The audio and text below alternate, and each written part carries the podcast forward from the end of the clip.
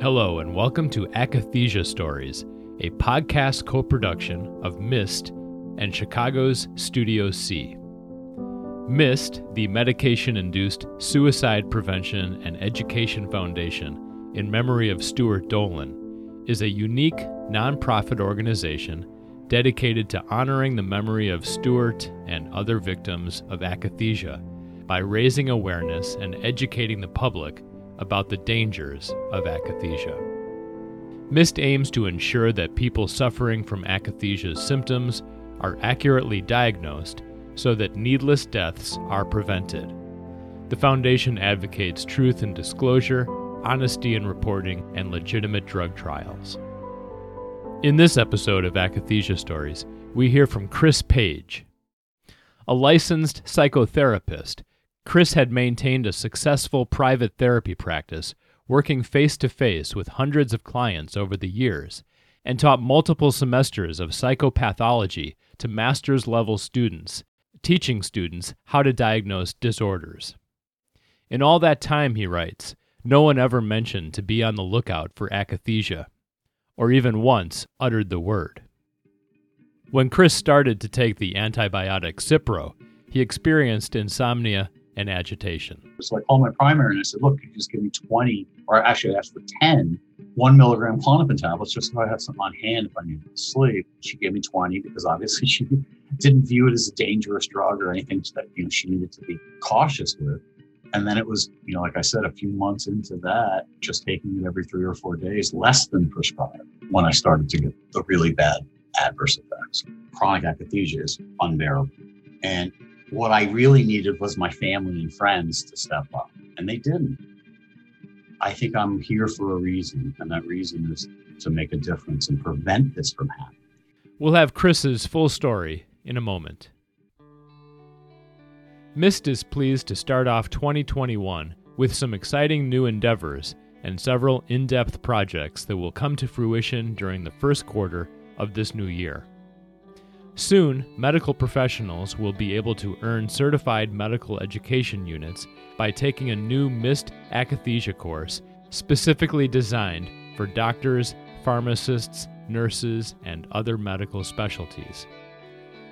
M I S T was also invited to contribute a chapter about akathisia to be included in an academic textbook about S S R I withdrawal, and will be releasing a new public health video that highlights what family members observed prior to their loved one's prescribed demise.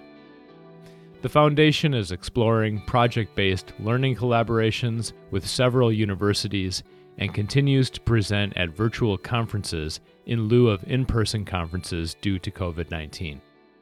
If your organization would like M I S T to present, please reach out at mist dot co, M I S S D dot C O. Chris Page has been a licensed psychotherapist for the past twenty-eight years. Highly skilled in treating trauma, Chris has been featured on Dateline N B C for his work with children of divorce, as well as in the national magazine Muses and Visionaries, in which he had his own column called On the Couch with Chris Page. I'll note that his Zoom audio is not ideal. If you'd find it helpful to read the transcript while listening, it's available from studio c chicago dot com slash Chris Page transcript. That's P A I G E. Here's Chris.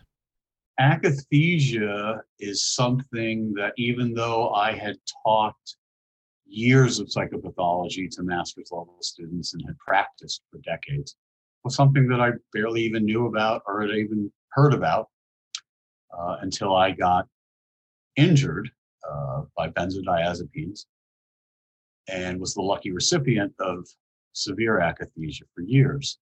And what brought you to be on that medication? Well, I had had a pretty extensive history of trauma from childhood uh, that I think, just because of the way the mental health system was in the seventies, eighties, and nineties, nobody had ever mentioned trauma to me in any way.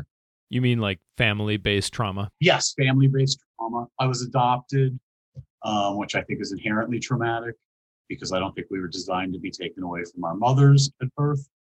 And then, you know, some parental divorce, uh, some other exposure to some violence that just I think led to some underlying anxiety.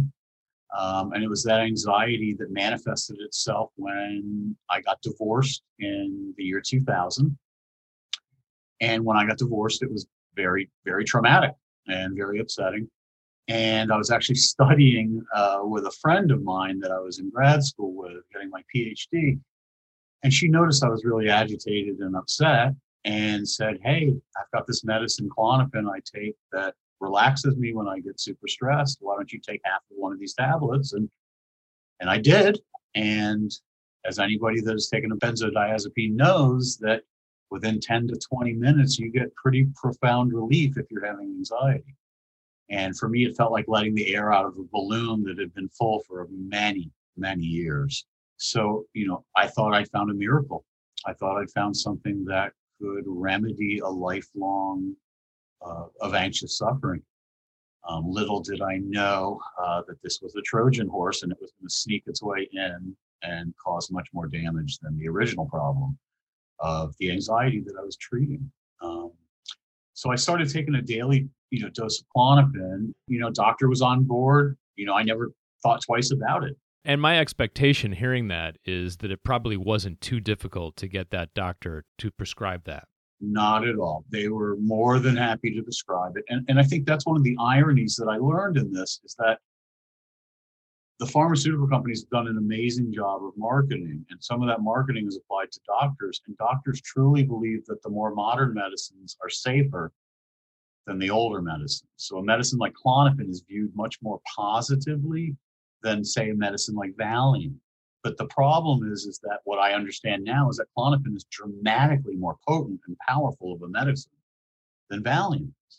The doctors, the only place I really hold the doctors liable at this point is for not listening to their patients. I don't think the knowledge base is out there. Um, it's emerging, but I just don't think there's mainstream knowledge out there quite yet about the catastrophic potential Of, of taking psychiatric drugs. I mean, I truly believe they want to help us with whatever issue we're sitting across them with. But unfortunately, they've been so programmed by a system that views these medicines like magic bullets. Yeah, I mean, you were talking about the sort of demarcation line between older drugs and newer drugs. And what comes to my mind is Prozac kind of being that. Um, you know, pre-Prozac, it was thought to be very risky to prescribe drugs of that kind. The risks were, were too heavy. Right. And then I think it went just as far in the other direction as you're describing, to where people just think these are, as you just said, magic pills and the risk of harm is minimal. Yep. And as we've gone through the past thirty years, we've realized that the risks of harm from these modern medications are are somewhat probable. Well, I think it's one of the paradoxes of psychiatry, which is they look at depression and anxieties as these horrific, lifelong, chronic illnesses that are debilitating and impact every part of a person's life that we can treat with these benign, safe medicines that actually have no impact. And it, it, it feels completely contradictory. We have this severe illness that we need to treat, but we can treat it with benign, safe medicines. Well, what I think is really happening is, is we have trauma-based reactions that are being treated by very potent, powerful medications.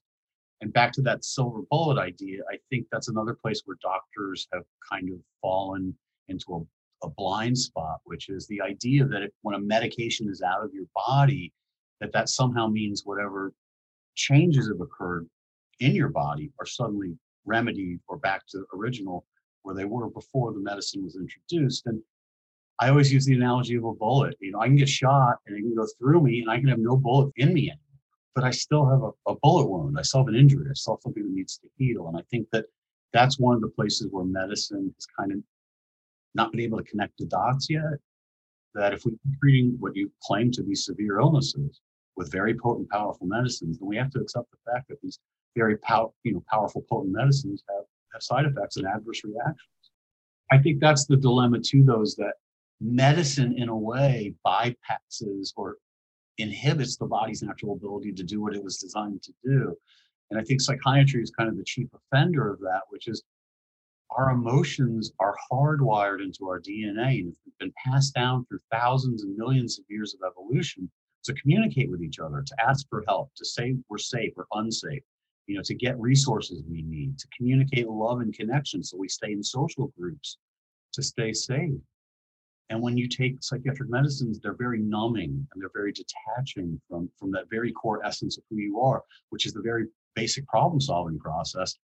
You know, I think of depression as keeping people safe. You know, if we think about when is an animal most at risk in the wild?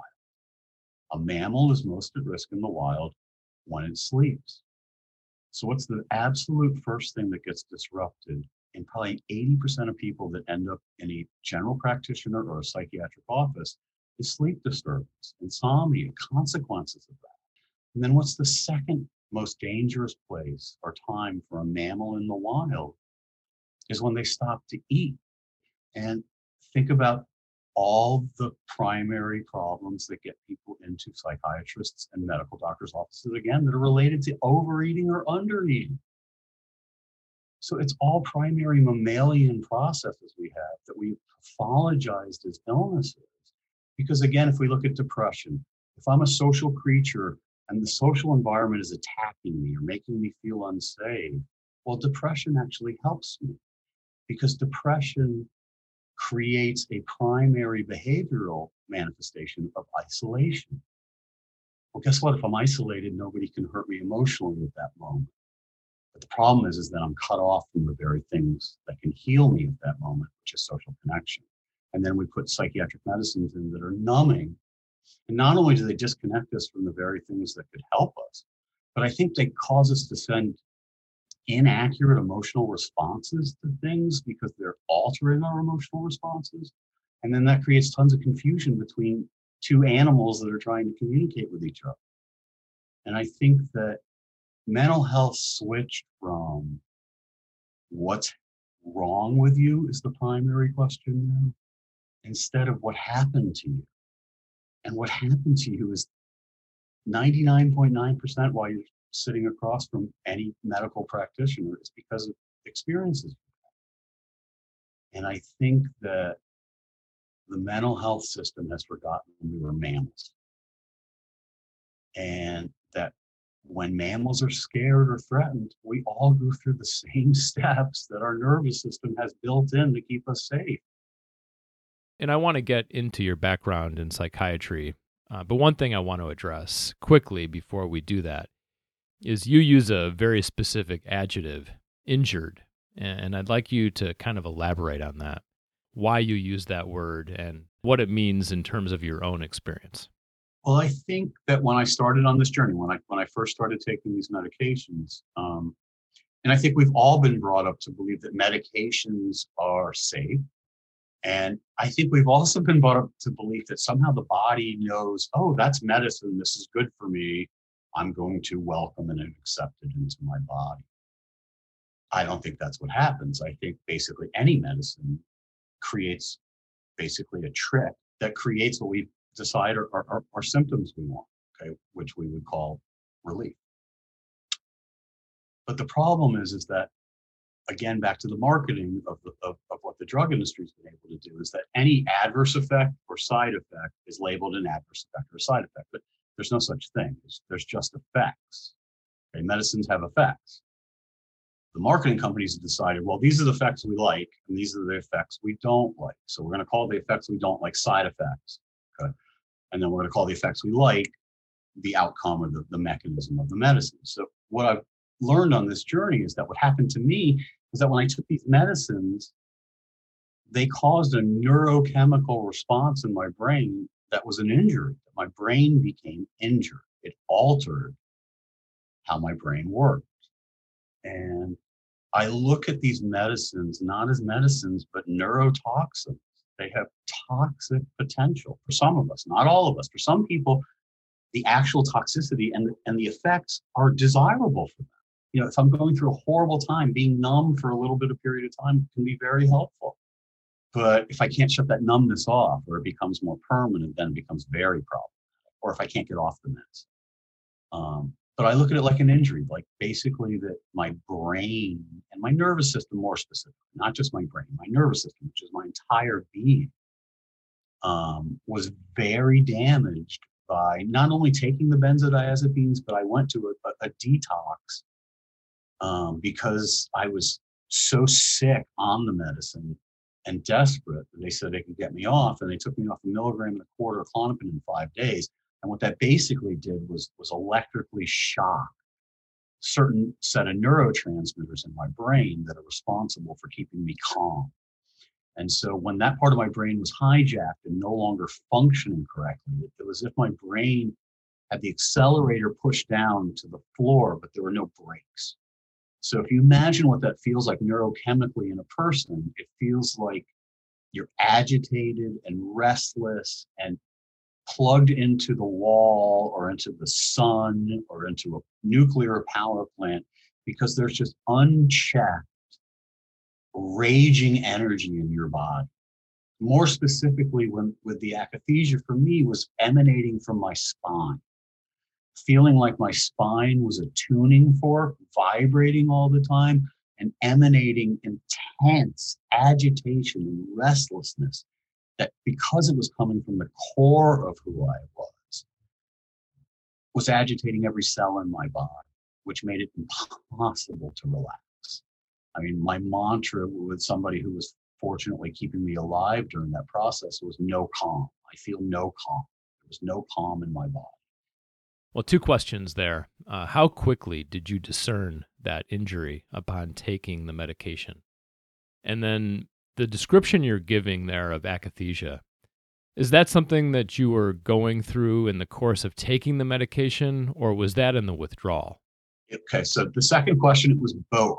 And what had happened, I think, is because I'd been on and off benzodiazepines previously, my brain had kind of been already injured, what I'd say, at a, at a subclinical degree, meaning that there was an injury, but the symptoms had not started to emerge, right? Or at least dramatic symptoms had not started. So when I reintroduced the benzos again this, this last time, it was if the pump had been primed, you know, I was ready kind of to go over that tipping point. And once I cross over that tipping point, it's like Humpty Dumpty. Once he falls off the wall, it takes an enormous amount of time to get him back up on the wall and get that nervous system back intact, functioning correctly. What period of time occurred there, you know, when you recognized the injury? That last exposure, it was fast. I mean, I'd only taken sixteen total milligrams of Klonopin, averaging maybe a quarter milligram to a half milligram every three or four days. And even then, I didn't understand half-lives, and Klonopin has a long half-life of up to fifty hours. So that means it takes two hundred fifty hours to get out of your system. That's more than ten days. So if I'm taking it every three or four days, it's actually never leaving my system completely. Um, and I got dependent again on just that short-term use, and then rapidly. And I think that's when the cumulative damage kind of came to the forefront. Rapidly then um, the symptoms increased. The akathisia came for the first time. I started pacing. Um, I couldn't sit still. I was agitated. I started developing severe suicidal ideation. Unfortunately, I learned a very sad thing is that if you're injured on this journey, it can always get worse if you do things that basically exacerbate the injury. Um, the symptomatology can increase dramatically. And that's what happened to me. Before I ask my next question, uh, I just want to get a timeline here, because I think the story, as you were telling it, begins about twenty years ago. Correct. So my first exposure to benzodiazepines was shortly after New Year's Eve of two thousand. Um, and I took Klonopin for a couple of years then, and that's when I started, after a couple of years, noticing I was having some memory issues. And I and, and I stopped it, and, and I suddenly got a lot worse, and I and I actually found a neurologist in, in the year two thousand that said, you need to go back on the benzos. That's that's what's causing these symptoms, and taper, but he gave me no indication of how to taper. So I probably did a very rapid and, you know, haphazard taper off of two milligrams of Klonopin. It probably took me four months, maybe three months. And it was very symptomatic, but I got off, you know, I didn't lose it. You know, I was able to work. I was able to socialize. Um, and I, you know, at that point, I just believed that if I just took it regularly, that would be the issue. If I took it every once in a while, it would be an issue. And I went years without really taking it. And then in two thousand thirteen, a lot of life stress. And I actually ended up taking Cipro which is a uh, fluoroquinolone antibiotic. And that caused some neuropsychiatric side effects, which were insomnia and agitation, which prior to that, I had no concept uh, that antibiotics had any psychoactive properties like that. And now that I've, I've, I've done my own research, a lot of them have very psychoactive properties. And not only that, but often have very powerful interactions with other medications also. So I, I, I took fluoroquinolone, and that agitation started, the insomnia started. So I called my primary and I said, look, could you just give me twenty, or actually I asked for ten, one milligram Klonopin tablets, just so I had some on hand if I needed to sleep. She gave me twenty because obviously she didn't view it as a dangerous drug or anything that, you know, she needed to be cautious with. And then it was, you know, like I said, a few months into that, just taking it every three or four days, less than prescribed, um, when I started to get the, the really bad adverse effects. And the Cipro would have been a short-term thing. Correct. ten days, I think it was. Yeah. But initially, that combination was very bad for you. Very bad. And I think the other thing, too, is that the fluoroquinolones and benzodiazepines, they compete at the same receptor in the brain. So what that means is you got two drugs fighting to occupy the same place, and the fluoroquinolones sometimes will make the benzos go away. And so you got people used to benzos and they go away, immediately they're thrown into to withdrawal.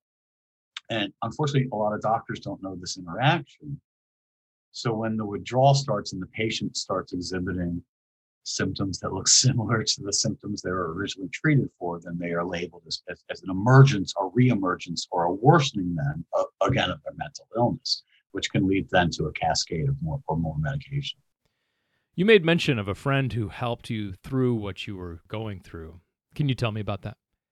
Okay. So first off, um, I had two people and I met them both online, and they not only were the greatest people for the time they, they helped me, but one of them is one of my closest friends now. You met them online in the context of struggling? Correct. You were seeking help. Seeking help, seeking support. There's nothing out there. You know, this has really been a an organic thing that's grown out of need. Um, that there are, you know, groups like BenzoBuddies and Surviving Antidepressants and the Benzodiazepine Information Coalition and things like that that have emerged from this and are really the the leading groups, you know, advocating for more informed consent and better education of doctors and generally more acceptance that this problem exists. Uh, and it's something we need to really be looking at, you know, systemically. And in seeking that help at that time, obviously you were online and you were doing research about it. Was, was that kind of your first indication that, oh, this is something where I'm not alone and there's well-developed research and anecdotal information that, you know, I'm on something that is dangerous? Right. I think I knew that because of my own, I mean, I think the, the blessing I had was that I am so educated about this stuff. And I'd at least heard the word akathisia before. I just didn't really understand what it meant and understand conceptually, theoretically, how it would manifest itself. And that's something that I think is incredibly important for people's survival in this, is whether or not they have the insight to know what's going on. Um, because I think once people know what's going on, it can at least reduce some of the potential for gaslighting, the potential for self-doubt, potential for any of these things that can push people to suicide. You know, and that's one of the main things that I'm trying to do in my advocacy and, and work, is find ways to, I think doctors do want to learn, and I want to find ways for them to learn, you know, and I do believe that doctors want to help people, and I want to find ways to give them the knowledge and the wisdom so they can find what they're seeing. I think every person that ends up in an E R or an outpatient or inpatient psychiatric office or, or, or hospital, the first thing that needs to be assessed is their level of agitation and restlessness, and and attributed to medication, not attributed to mental illness. You know, ironically, when I taught psychopathology to master's level students, the very first rule out for every single mental illness is, are these symptoms ex- first able to be explained by a medication? And for some reason, that's become the last rule out when it should be the first. The very first thing anybody should ask when somebody reports agitation or rest, you know, restlessness is, what medicines are you taking? Has anything changed? Have any doses changed? Have any been added or removed? It should be the very first thing that's assessed in every emergency room.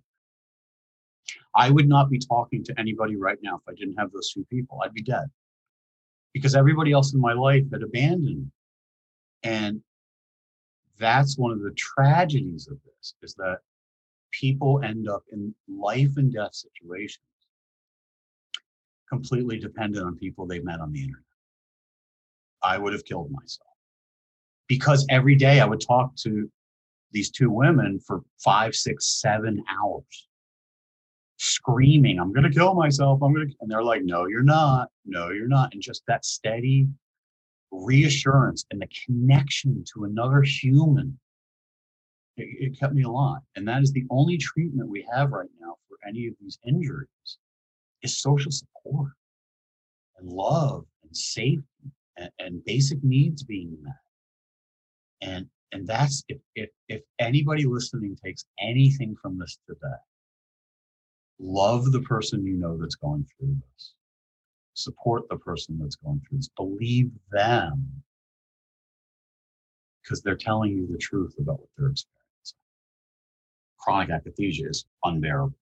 And what I really needed was my family and friends to step up. And they didn't. They rejected me. And, and not only rejected me, but, but active, I like to call it actively plotted my murder, in the sense that anyone that they spoke to that offered to help me was, was dramatically and very aggressively discouraged from doing it. And so that's why I say they actively plotted my murder. And I'm about to move home in a couple months where I lived before this happened. And I want to raise money and awareness for what happened. And I'm going to create a fundraiser for me. And what I'm going to call it is the Chris Page Memorial, but I lived, because I lived. And most people that went through what I went through don't. And I think I'm here for a reason. And that reason is to make a difference and prevent this from happening. We have too many people focused on trying to scare people, or you know, use that as a way, or, or, or be very angry at doctors, or very angry at the medical system. I understand the anger. The anger is, you know, valid and, and reasonable, but it's not how we're going to make change. The only way we're going to make change is to find common ground with the very industry and professions that we want to understand what we experience. And I truly believe they want this knowledge. Every article I read on akathisia talks about they want the knowledge. It's just nobody has ever really had the knowledge to conceptualize that this is a movement disorder with severe movement issues, but it's also a subjective, horrific, tortuous, suicide-inducing problem that, when you combine the two, leads to incredibly catastrophic outcomes. I'd like you to elaborate, if you could, if you will, on the active plotting of your murder, in your words, because what I'd like to know is, you know, what was the basis of those reactions, and what was the manifestation? I mean, what were the actions that people were taking at that time, and what was it based on? Well, I think for me and for a lot of people that go through this, I had anxiety issues, so I used to drink. You know, so what happens is, is anybody that had any pre-existing alcohol or any, you know, if they smoke pot or anything like that, Um, immediately that's where the, the, the labeling becomes. And then they go into a very twelve-step modality of don't enable this person. So they've made up their mind what ails you. Yeah, they they put me into a certain basket, you know, and, and, and I'm going to stay in that basket until I get better. And what the problem then is, it creates the ultimate horrible double bind. And what a double bind is, is when we have two choices and neither of them are good, is that we desperately want to prove we want to get better because we want to get better. But there's no treatment. And then, you know, family and friends will suggest doctors and things like that. And you say, from a self-preservation perspective, I don't want to do that. I'm not going to take that med. And then they say, see, you don't want to get better. You're refusing treatment. Why would I help somebody that's refusing to get better? And then you create this cycle where the person just spirals, losing more social support, unable to change because they're neurologically injured. You know, imagine somebody with a compound fracture, the bone is sticking out of their leg, and their social support system is yelling at them, get up, get up. And when you can't get up, they're going, see, you don't want to get better.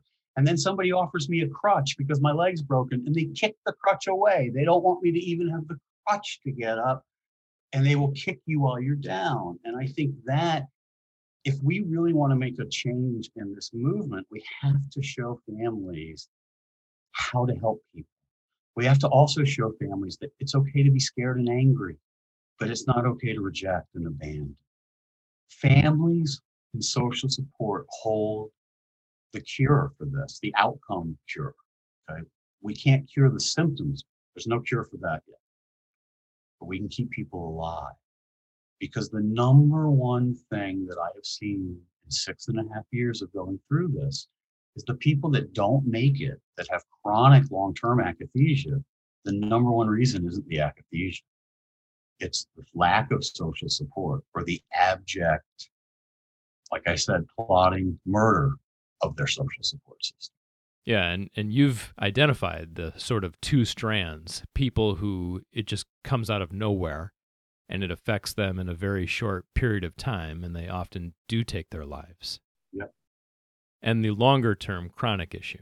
And I know that in the former, uh, the family members, friends, you know, they're they're just at a loss. Right. What's happened to my loved one? Right. And it's not necessarily that they don't want to help. They can't help because they don't know what's going on. Well, I think another thing that happens is you just nailed it, which is they're scared. They want us to be okay. They love us.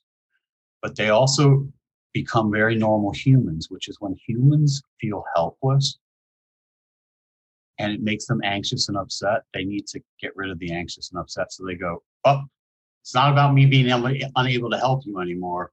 It's about you not willing to get better. And so initially, I think they feel that feeling of, oh, God, I wish I could help. But when they recognize or, or, or get at least in touch with their own helplessness and powerlessness, that can be very hard for people. And then it, it manifests then as almost aggressiveness towards the other person. And I think there's very, very primal mammalian things that are going on here, too, which is we become, our energy changes so dramatically. It's almost like if you take two magnets that are attracted and then you flip one, all of a sudden, they, you know, they can't go together anymore. And I think when our energy shifts into that frantic, hysterical, crazed akathisia energy, we just naturally repel people around us. So it's almost like nature is so evil at that moment because the very things we need, we're, we're sending this energy out that's repelling and pushing away that, that support that is In, intrinsic to our survival. The other thing I think about is if you think about, like, we become a burden to the pack. And, and there's Eskimo legend about elderly people being left on the ice floe because they were just a burden to the rest of the pack. And that's what we feel like when we're going through akathisia. We feel like we've been left on the ice pack by ourselves to freeze to death. And we just need somebody to come and thaw us out. What happened next in your story? I come out of the detox and I go, they put me in an outpatient program and I'm completely out of my mind. And I end up in a psych ward. And it's kind of one of the other things I'm going to write is the idea of two keys. I used to be the one that had the key at the psych ward. I used to be the one that would open the elevator and open the doors and I had the access. And all of a sudden I was the one in the garment being led around with somebody else with a key. I want to talk about a little humble pie. Um, but also an incredibly learning, powerful learning experience in terms of empathy. You know, anybody that ever ends up in a psych ward, I probably the antithesis of a place that helps people feel better emotionally. Um, so I, I end up in, you know, I end up in the in the psych ward, get out in a couple days, somehow fly home, and then it just it just starts to increase. I go from pacing a few hours a day to more hours a day. Um, and did you remain on medication throughout this? They put me on, they, you know, that's another real joy of the detox is, um, is they took me off um, a minor tranquilizer, uh, which is Klonopin, and they put me on a major tranquilizer, which is Seroquel. So I upgraded my tranquilizer. And then they, they added three other meds, um, two of which I got off. And the other two I'm on will probably take another seven to eight years of tapering. So this entire process is going to cost me about fifteen years of my life if I make it through it in one piece. Pretty optimistic that I will. And that's another thing that detoxes love to do, is they love to give you support meds. You know, they I was going to say, it seems ironic that you're going through a detox and you're getting more medication. Well, well, imagine if you were an alcoholic and you went to a detox and you and they said, all right, and you came out taking cocaine, marijuana, crystal meth, and ecstasy. It would, it would, it would seem so absurd. And that was one of the most poignant moments where I really thought, the first time I really thought about ending my life was the first night after the detox. I'm in an outpatient dorm room, basically, looking at my medicine counter with like six new bottles. And because I knew what I knew, I was like, well, that's a decade of taper. And so that's another thing. If there's any gift, I've gotten a few gifts from this. And one gift is the ability to live in twenty-four hour intervals. Because if I say, oh God, I got eight more years of tapering, I could get very upset. Instead, I'm like, hey, today's a good day. I've only, and that's how I survived the three years of pacing too. Was I had one simple deal. I won't kill myself today. And as long as I stuck to that deal, I made it to the next day. Doesn't mean I didn't come incredibly close. Probably a couple hundred times. So I make it home. I sh- shut my practice down. I sell a business I have. I lose everything, my home, everything. I end up in Alaska with some people that were supposed to help me that ended up borderline abusing me and then kicking me out with full-blown akathisia, six thousand miles from home with nowhere to go. Um, again, that's why social support is so essential. Um, I don't recommend homelessness and akathisia. And then I had to fly from Anchorage, Alaska to Chicago, or to Cleveland, but through Chicago. There's nothing more enjoyable than an eight hour flight when you're pacing the entire time in the back galley. Uh, when the flight attendants, thank God I had cool flight attendants, say to me, I don't think your medicine's working. Um, and I continuously looking at the exit door to see if I can pop it and just kind of jump off the plane. But kind of had to follow the Dexter rule. No innocent people get hurt. So I make it to Cleveland, where I did have one friend who agreed to help me. And then him and I drove to Florida. There was another person who agreed to help me for a period of time. It was kind of the underground railroad. I had, you know, I had people that would take me to different areas of my journey. And then just in the last couple months, I'm going to be able to move back to West Palm Beach, which is where I never wanted to leave.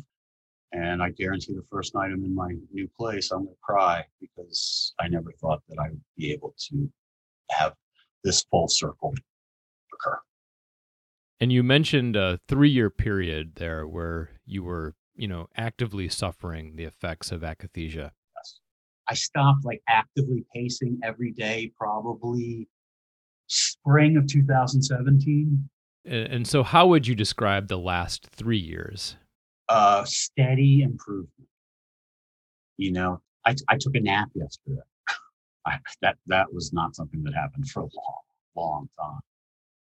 The way I, I say it is that my nervous system is eighty percent healed, but I'm one hundred thousand percent me. I'm happier than I've ever been.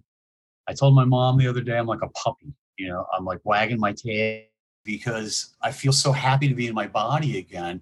Because when you have akathisia, that's another thing, is that you're not claustrophobic.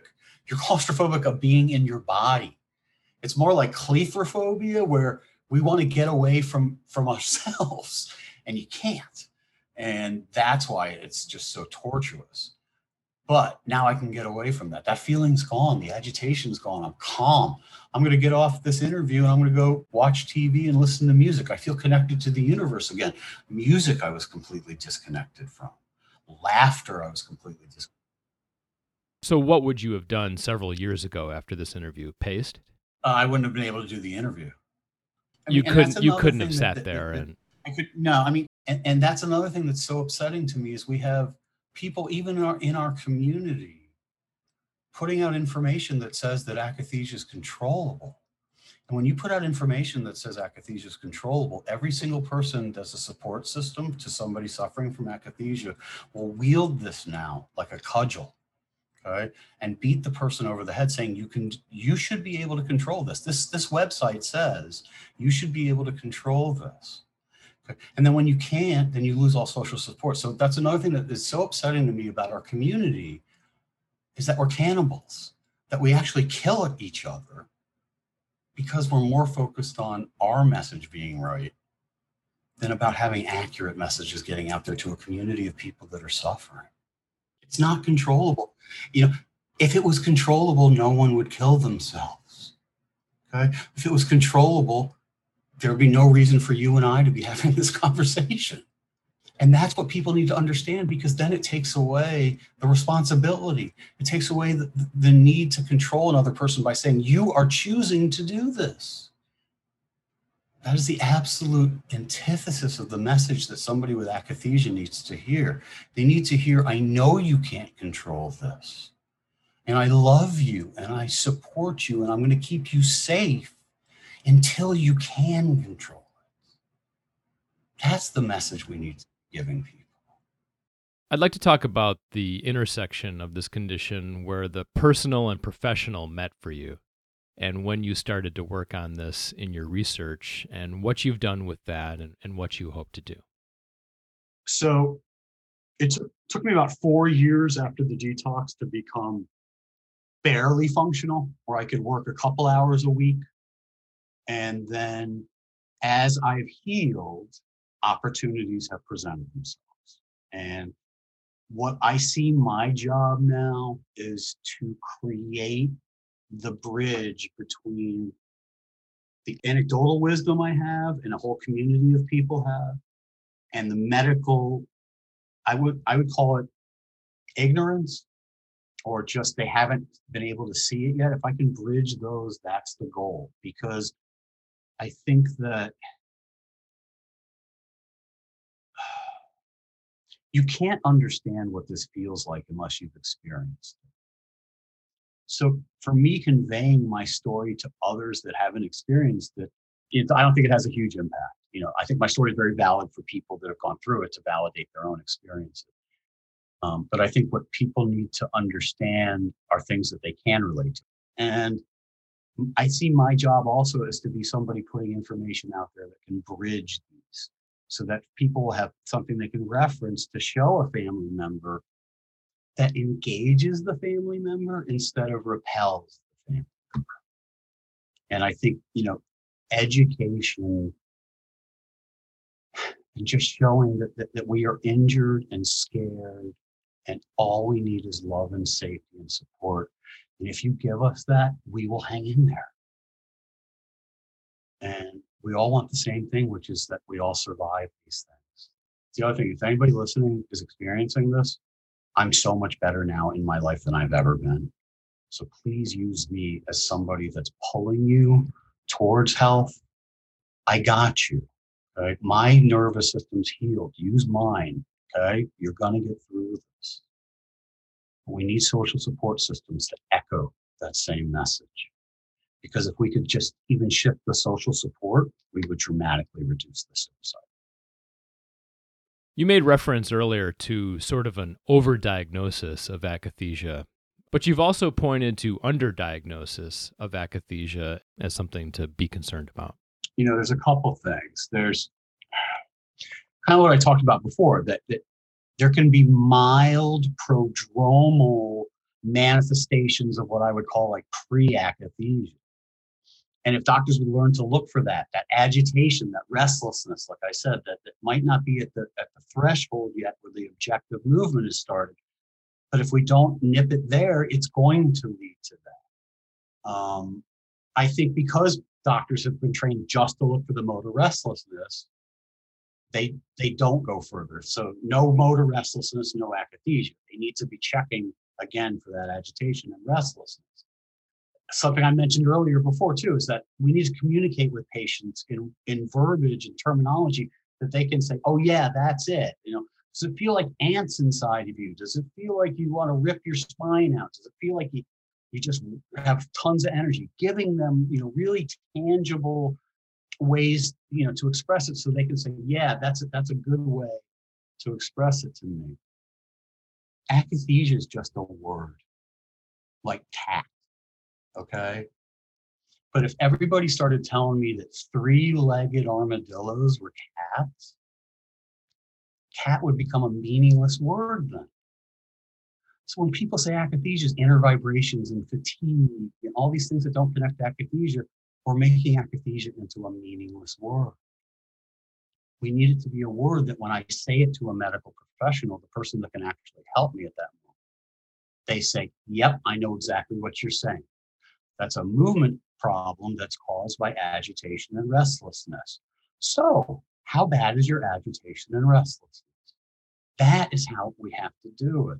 And again, I'm not denying that people that don't have akathisia are suffering horribly. They are. They just don't have akathisia. Akathisia is a simple equation. Restlessness and agitation that create movement. Because agitation without movement is agitation. If I'm in my car and I'm stuck in traffic and I'm really agitated because I can't get to my job on time and I'm punching the window and I'm screaming, I could look very agitated, but that's not akathisia.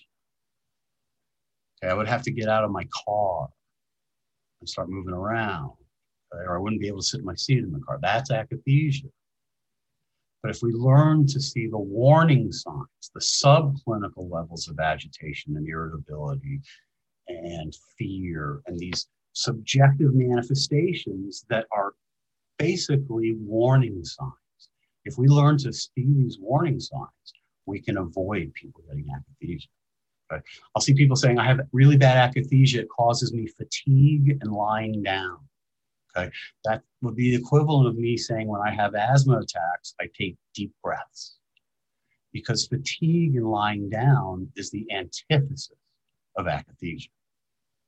Okay? Akathisia is the inability to lie down, the inability to be fatigued.